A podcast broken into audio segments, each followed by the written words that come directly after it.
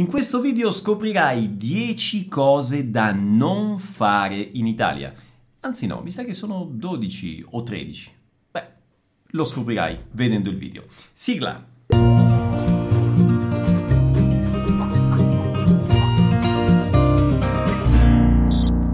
Ciao a tutti, come va? Benvenuti a questo nuovo video. Se sei nuovo o nuova qui nel canale ti invito subito ad iscriverti cliccando nel pulsante qui in basso e eh, ovviamente mi presento, io sono Pierluigi, creatore di Vuoi Apprendere Italiano e del programma V A I, che è un corso di italiano pensato per chi vuole imparare a parlare in italiano in modo piacevole, ma non solo, anche assorbire gli aspetti culturali attraverso il contatto quotidiano con contenuti italiani autentici e attraverso il contatto e l'interazione con un'intera squadra di professori e tutor italiani, me compreso. Per cui se vuoi saperne di più, clicca nel link in alto o nella descrizione del video. Tra le prime cose che mi vengono in mente da non fare in Italia c'è sicuramente mangiare cibi salati mentre si beve il caffè. Se qui in Brasile è comunissimo bere il caffè con un qualcosa di salato, come ad esempio il pão di queijo, no? Caffè pão di queijo, accoppiata perfetta, beh, in Italia questo non succede. Il caffè o si prende da solo, come ad esempio durante le pause caffè che si fanno durante la giornata, o si prende insieme a qualcosa di dolce, come ad esempio a colazione. A volte sì, può avvenire che il caffè venga preso dopo il salato, anche subito dopo, durante uno spuntino nel corso della giornata o ad esempio dopo il pranzo o dopo la cena. Quindi il caffè può seguire il salato chiudendo il pasto, ma sicuramente non viene mai preso mangiando contemporaneamente cose salate. Scusi, mi porta un caffè e una pizzetta al formaggio, gentilmente? Grazie.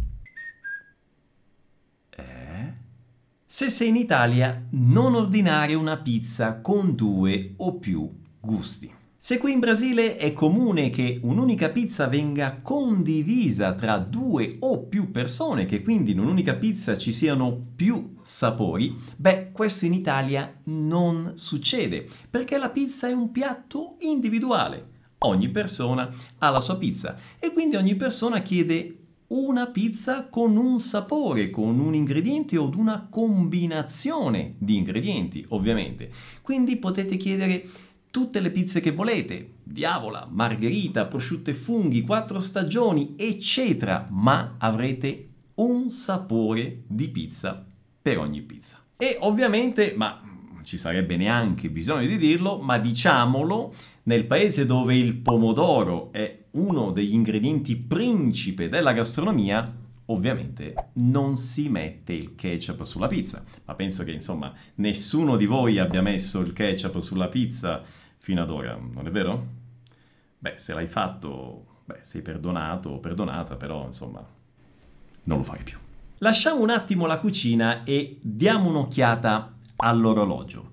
Non ti aspettare di trovare i negozi aperti in Italia nelle prime ore del pomeriggio. Ovviamente fatte le dovute eccezioni, come ad esempio città turistiche o città d'arte o determinate aree di alcune città, in linea generale i negozi e le attività commerciali in Italia aprono la mattina, poi chiudono nella parte centrale della giornata, in media tra le due e le quattro del pomeriggio, poi riaprono dopo le quattro, quattro e mezza fino alle sette o le otto di sera. Ovviamente questi orari possono cambiare anche a seconda della stagione. Ma questo perché avviene? Perché in linea generale in Italia le prime ore del pomeriggio sono associate a un'idea di riposo e in alcune regioni, dipendendo anche dalle abitudini familiari, queste prime ore del pomeriggio sono le ore della pennichella pomeridiana. Beh, sono le tre, allora vado in farmacia. È chiusa. Ah già, dimenticavo. E adesso che sai che il primo pomeriggio è un momento di riposo, non telefonare a qualcuno nelle prime ore del pomeriggio. Fatta eccezione ovviamente per il contesto lavorativo, gli ambienti di lavoro, eccetera, ma ecco, fuori dal contesto di lavoro, in linea generale non si telefona a casa di una persona o al cellulare di una persona nelle prime ore del pomeriggio, proprio per non correre il rischio di disturbare. Questo è particolarmente vero in estate, quando fa molto caldo e nelle prime ore del pomeriggio gli italiani sono tutti chiusi in casa e in Italia, in giro, non si muove una mosca. Piccolo aneddoto, ricordo che un anno eravamo in Italia, io e Adriana, Adriana voleva telefonare a mia zia, per dirle qualcosa, non ricordo bene, e io le ho detto, erano le due o le tre del pomeriggio, le ho detto non chiamiamo adesso, meglio chiamare più tardi, verso le cinque, le sei, e Adriana ha detto ma perché non posso chiamare adesso? Beh, per questo motivo. Ma torniamo in cucina e ricordiamo una regola d'oro. Non rompere gli spaghetti. Mannaggia. Devi sapere che ogni formato di pasta ha il suo perché e generalmente è associato ad un determinato tipo di condimento per creare una determinata, potremmo chiamarla così, esperienza gastronomica. In questo contesto capisci bene che non ha molto senso pensare di preparare una pasta lunga come gli spaghetti da associare magari a un determinato condimento e poi, crack, spezzarli al momento della preparazione. Attenzione però perché ci sono le eccezioni, come ad esempio gli spaghetti in brodo.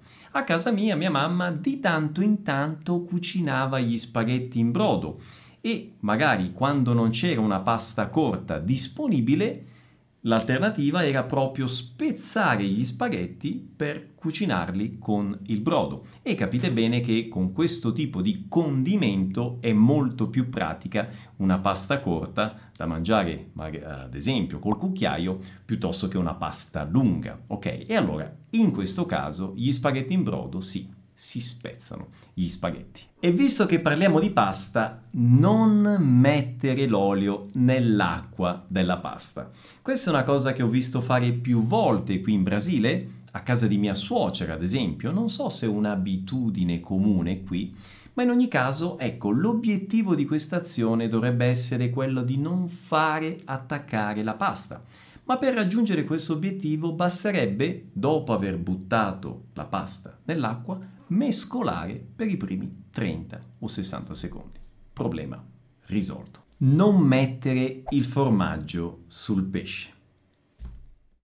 Noi italiani in effetti non abbiamo l'abitudine di mettere il formaggio grattugiato, ad esempio, su un primo piatto con il pesce, ad esempio gli spaghetti alle cozze, gli spaghetti alle vongole, o su un secondo piatto di pesce come una grigliata o una frittura. Generalmente questo non si fa perché si ritiene che il gusto del formaggio, il sapore del formaggio sia molto forte e quindi andrebbe a coprire il sapore del pesce.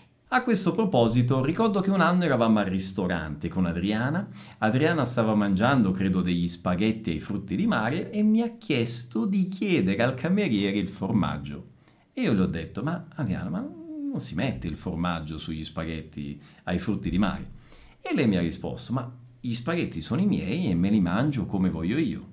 E io in effetti le ho dato ragione e le ho detto, hai ragione, e allora chiedilo tu il formaggio al cameriere. Ma a parte gli scherzi, questo aneddoto è solo per raccontare un'altra cosa interessante, una frase latina che dice de gustibus non disputandum est, cioè sui gusti non si discute, quindi ognuno ha i propri gusti, le proprie preferenze e insomma, va bene così. E a questo proposito ne approfitto per dire che ovviamente quelli che vi sto dando in questo video non sono divieti, sono più che altro dei consigli, ok? È in realtà l'occasione per condividere alcuni aspetti della cultura italiana che io so per esperienza propria sono differenti dagli aspetti della cultura brasiliana o magari di altri paesi eh, nel mondo. Una cosa interessante, credo io sia importante però, ecco, è conoscere questi aspetti e assorbirli in modo naturale. così come si assorbe naturalmente la lingua. E il modo migliore per acquisire questa conoscenza, per assorbire queste abitudini, è stare in contatto con quelli che io chiamo i contenuti autentici in italiano o contenuti di vita italiana, attraverso i quali tu puoi imparare non solo la lingua parlata nel quotidiano dagli italiani, ma puoi proprio assorbire naturalmente tutti questi aspetti culturali, di costume. È così che gli studenti del programma V A I assorbono non solo la lingua, ma anche la cultura italiana. E se vuoi saperne di più su questo modo di imparare a assorbire la lingua e la cultura, clicca nel link in alto o nella descrizione del video. E attenzione però, perché anche qui ci sono le eccezioni. Ci sono alcuni piatti della gastronomia italiana, come ad esempio i calamari ripieni, che mia mamma fa molto spesso anche in casa, o ad esempio le capesante gratinate, dove il formaggio insieme al pesce si usa. Abbiamo parlato di caffè e allora parliamo anche di cappuccino. Non prendere il cappuccino fuori dall'orario della colazione. Eh sì, devi sapere che per noi italiani il cappuccino è associato al momento della colazione ed è associato ovviamente a dei cibi dolci, come ad esempio un cornetto, una brioche, eccetera. Non prendiamo il cappuccino in altri momenti della giornata, men che meno dopo pranzo o dopo cena. Se vedi qualcuno seduto al ristorante, ad esempio, dopo pranzo, dopo cena, che sta bevendo un cappuccino, beh, puoi stare sicuro che quella persona non è italiana. E visto che parliamo di ristorante, non ordinare e mangiare il primo e il secondo piatto insieme. Questa è una cosa chiaramente molto risaputa degli italiani, nel mondo intero. Noi italiani non abbiamo l'abitudine di mangiare tudo misturado, come si dice qui in Brasile, ma al contrario mangiamo le pietanze separatamente. E allora, prima al ristorante si chiederà un antipasto, poi un primo piatto, un secondo con un contorno e poi eventualmente la frutta, il dolce, il caffè, eccetera. Mi è già capitato di vedere dei brasiliani al ristorante che ordinavano il primo piatto e il secondo piatto contemporaneamente e poi mischiavano le due pietanze o mangiavano un po' da un piatto e un po' dall'altro piatto. Beh, ovviamente vale sempre il discorso di prima che abbiamo fatto, però ecco, effettivamente agli occhi di un italiano questa cosa è un po' strana. E sempre a proposito di ristoranti, attenzione, non sperare di mangiare in un ristorante italiano dopo le due e mezza, tre del pomeriggio o dopo le dieci o le undici di sera. Ovviamente possono esserci dei posti con degli orari di apertura più estesi, ma attenzione, non è tanto quello il problema. Il problema è che a volte un ristorante può essere aperto fino alle tre, ma la cucina chiude alle due e mezza o alle due, quindi tu arrivi con un certo anticipo ma non puoi mangiare perché la cucina è già chiusa. Quindi occhio all'orologio e cerca di arrivare al ristorante con un buon anticipo rispetto all'orario di chiusura. E occhio, perché qualcosa di simile potrebbe capitarti anche in un negozio, per cui non sperare di entrare in un negozio nell'imminenza dell'orario di chiusura. Ti racconto un aneddoto. Eravamo un anno sotto Natale, mancavano pochissimi giorni al venticinque, io e Adriana in un centro commerciale in Calabria volevamo entrare in un negozio di una rete famosa, la Chicco per intenderci. Mancavano quindici minuti circa all'orario di chiusura, le otto di sera, e ci hanno impedito di entrare nel negozio, una cosa incredibile, dicendo che mancava poco all'orario di chiusura.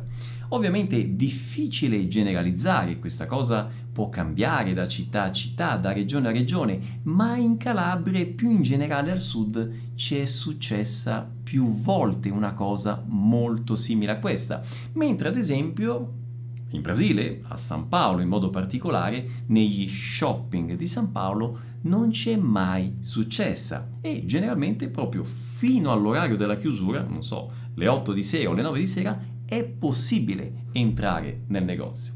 Ripeto, difficile generalizzare, ma ecco, mi piacerebbe sapere la tua esperienza. Ti è mai capitato qualcosa di questo tipo in Italia? E se sì, in quale regione? Fammelo sapere nei commenti. Non ti aspettare di arrivare in un posto in Italia e trovare qualcuno che ti prende le chiavi della macchina e ti parcheggia la macchina. Se qui in Brasile è comunissimo trovare il servizio di manobrista, esiste anche questa figura professionale davanti ai ristoranti, ai centri commerciali o addirittura davanti a determinati ospedali, questa cosa praticamente in Italia non esiste. In Italia infatti è molto forte la cultura del fai da te. Ad esempio la benzina ormai da tanti anni gli italiani se la fanno praticamente da soli, al self-service, la gran parte degli impianti sono automatizzati.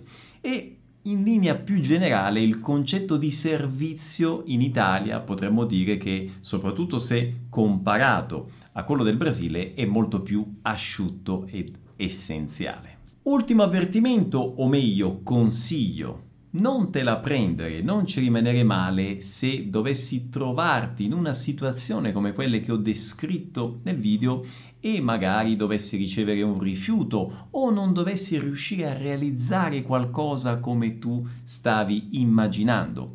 Eh, queste cose sono cose che possono sembrare strane per chi eh, vive fuori dal quello che è il contesto italiano, ma sono cose perfettamente normali, che fanno parte delle abitudini e dei costumi degli italiani. Quindi la cosa migliore da fare realmente è cercare di saperle prima queste cose per appunto non trovarsi in una situazione magari eh, strana o eh, scomoda quando poi si arriva in Italia. Io spero ovviamente con questo video di aver contribuito a farti conoscere un po' della cultura, delle abitudini, dei costumi degli italiani. Ovviamente fammi sapere nei commenti se tu hai avuto, hai vissuto sulla tua pelle situazioni simili a quelle che ho raccontato nel video e ovviamente ti ringrazio e ti do l'appuntamento al prossimo video. Un grande abbraccio, ciao!